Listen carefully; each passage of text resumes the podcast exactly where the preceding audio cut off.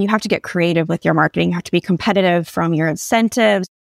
I think that's the other unique aspect of Heartland practices is you don't have the advantage of one singular yeah. brand name. So what's the number one thing that you see that are helping offices grow right now? When you get into a more competitive market and you're having trouble fitting in new patients, that this really separates you from everybody else. From a flexibility standpoint, I mean, I know I appreciate the ability to work maybe slightly different hours during the week to accommodate my busy family schedule.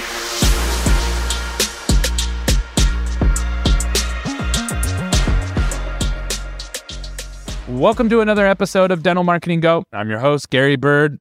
I am the founder of SMC National, where we help you create, convert, and close more new patients so you can grow the way that you want. And today I have a special guest, Alaina, who is our Director of Client Success at SMC National.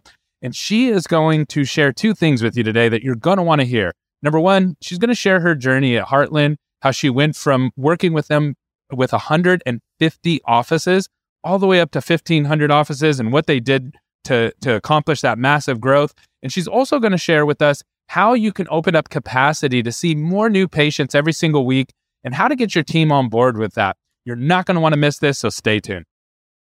All right, Alaina, I'm really excited to hear about the one thing that you see that are helping offices grow more than ever right now.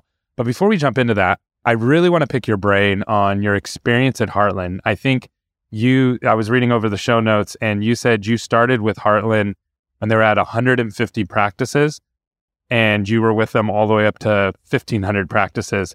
And as a, could you just share about that journey, what your positions were, and kind of just what that feels like? There's not many people who get to experience that kind of that kind of growth. Yeah, absolutely. So started in 2006, and as you can imagine, we are a much smaller organization. You know, we had about probably 150 offices at that time. Um, the network was still really solid, right? We were based here in Effingham, Illinois, where I lived just about 10, 15 minutes away. And so that hometown feel, but we branched out mainly from the Midwest. And over my 15 year tenure there at Heartland, um, we grew slowly, mostly with affiliations. Those first few years, it was just a lot of, you know, onesie twosie locations that we would acquire. And eventually we started to travel down the path of de novos. And I was actively involved in that growth process. So eventually taking over a lot of the de novo marketing campaigns that we were running and That's really intense. trying to help the organization grow. Oh, Opening yeah. one de novo is intense. Opening up 10 de novos yes. and having to be, because you ha- if you don't get the marketing right, that office is dead. Right. Like, oh yeah, you pick the wrong location or the wrong name or the law, you know not good signage or just the campaigns didn't work in that yeah. neighborhood. That that that's that's intense pressure. Right. And and luckily, I mean, Heartland has amazing systems, right? So we knew back in 2008, when I remember I was personally responsible for the marketing of my very first novo, we opened one in Orland, Orland Park, Illinois, just outside of Chicago. That and that's a hard network of patients, right? Like you have so much competition in that market. And to try and just totally grow from the ground up a whole new patient base, um, you have to get creative with your marketing. You have to be competitive from your incentives. You have to be willing to drop your new patient offer. So we are doing a lot of $59 exam cleaning and x-rays to try to cast the broadest net to as many people as we possibly could just to get as many patients in the door. And so a lot of the de novos that we opened were starting with two doctors right out of, the, out of the gate. We had four hygienists. So we had a big schedule to full to fill really like right away. It wasn't about trying to trickle it in. It was really trying to get 100 plus new patients in that first month. And the last couple years that I was at Heartland, um, our goals were to get 250 new patients for a brand new de novo practice in that first month. So you're talking massive amounts of marketing dollars being spent. You want to hear something crazy? Dental marketing agencies are dead. You got that right. They're dead. Why do I say that? Well, we don't consider ourselves a dental marketing agency. We are a growth partner. What that means is, is we help our clients not only create opportunities, but we help them convert them and close them as well. And that is what's needed in the day and age that we live because just getting new patient leads is not enough.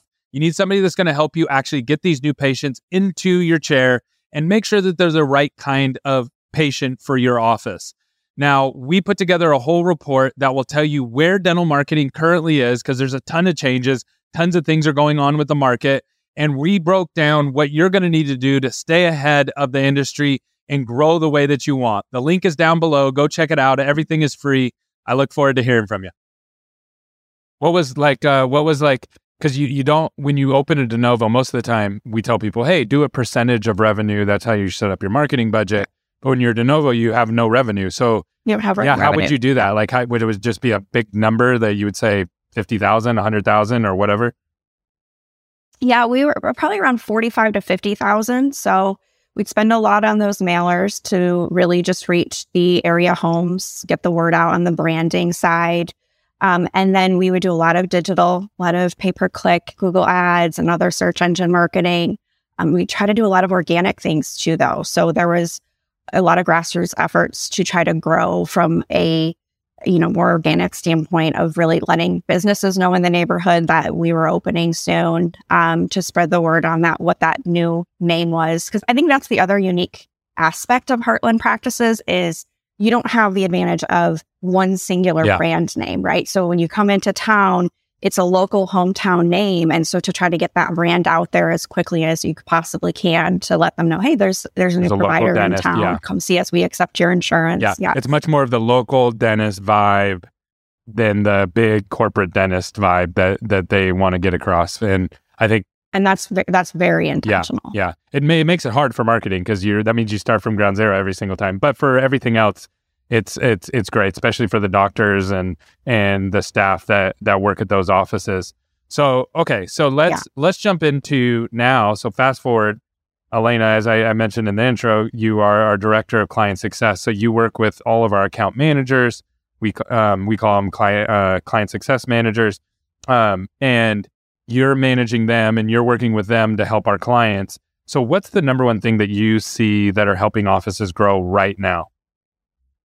Yeah. Um, I'd say that mindset of just being accessible to patients. So the most success I'm seeing right now are the practices that are willing to open up their schedule to allow for more flexibility. You know, we have, I mean, I'm a mother myself. I have three children and trying to work around crazy sports schedules and, and school activities um, is crazy. And I, I see the most success from those practices that are willing to extend their hours into the evening, you know, 7 p.m., um, willing to open up on a Friday afternoon when it maybe is a little bit easier for families to get. And I think that seems so kind of basic, right? Like that's something that's just so readily known that you need to be accessible to your patients. But we do see a lot more success and we're able to market that, right? And say that we have evening appointments available to meet your even yeah, early morning. morning so I was gonna I was gonna say let's define this for the audience. So it's how early you open, so, like, what's the earliest that you would say an office should open? Uh, I mean, 7 a.m. Yeah. I'd say so before school, latest, before right? work, like right? Can, yeah. Yeah. So get in. Yeah. If I, if I can squeeze in an hour, like my kids start around 820, 825, I could actually go drive them over there before I even log into work and then able to get that appointment scheduled. And then in the afternoons, what's like, is it like seven to seven type thing? Like, is that what?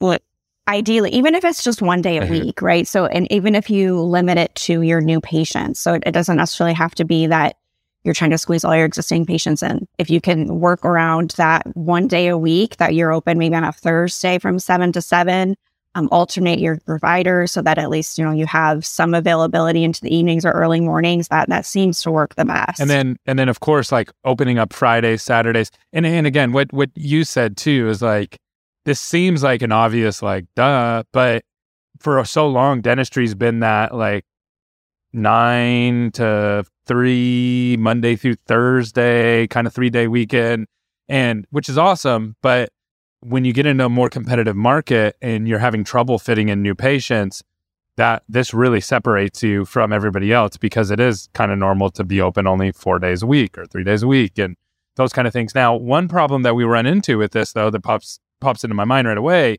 is that so if we're doing if we're if we're opening up more hours that means we need more labor and everybody's struggling with labor. So what's what's your perspective on that? Yeah um, i think the same kind of thing right? So from a flexibility standpoint i mean i know i appreciate the ability to work maybe slightly different hours during the week to accommodate my busy family schedule. So I would imagine that the workforce, you know, your hygienists and your team members are probably looking for something similar. They, they may not be able to or want to work a Monday through Friday, eight to five schedule. So, so I think if you have that option, I mean, you've got even as you go into summer, you've got maybe some kids out of school, out of uh, college that are coming and that are going to want maybe a little bit more flexibility, work, you know, a Friday afternoon or early morning so they can get off a little bit early. So I think alternating those schedules can be really appealing to even the job market. That's very true. I know the number one thing with hygienist is, and that's the, hard, the hardest position to fill right now, is they are looking for yeah. uh, flexibility. And flexibility means having those those different options that they can come in and work. So if you have a hygienist that's able to work those those flexible hours, then all of a sudden you're able to open up your your new patients. You could fit another 10 20 new patients a week. That's huge to the overall growth of your office. Right. i mean that's massive.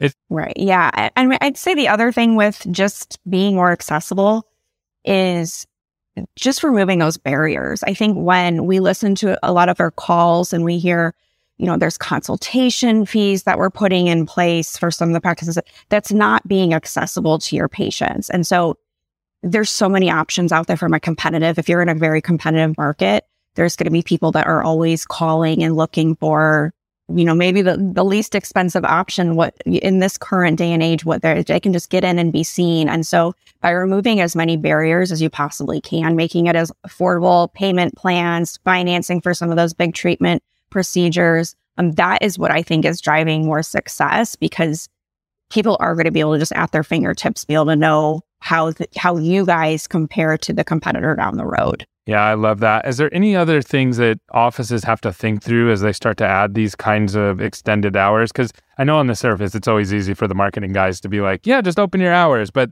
sometimes there's things that get in the way of that or make it a little bit harder. Labor was the first thing that came to my mind. Anything else that pops into your brain? Um, I, you know, I'd say just work with your team. So make it seem advantageous to them that by opening up more hours, they should be able to be busier, more productive in the chair.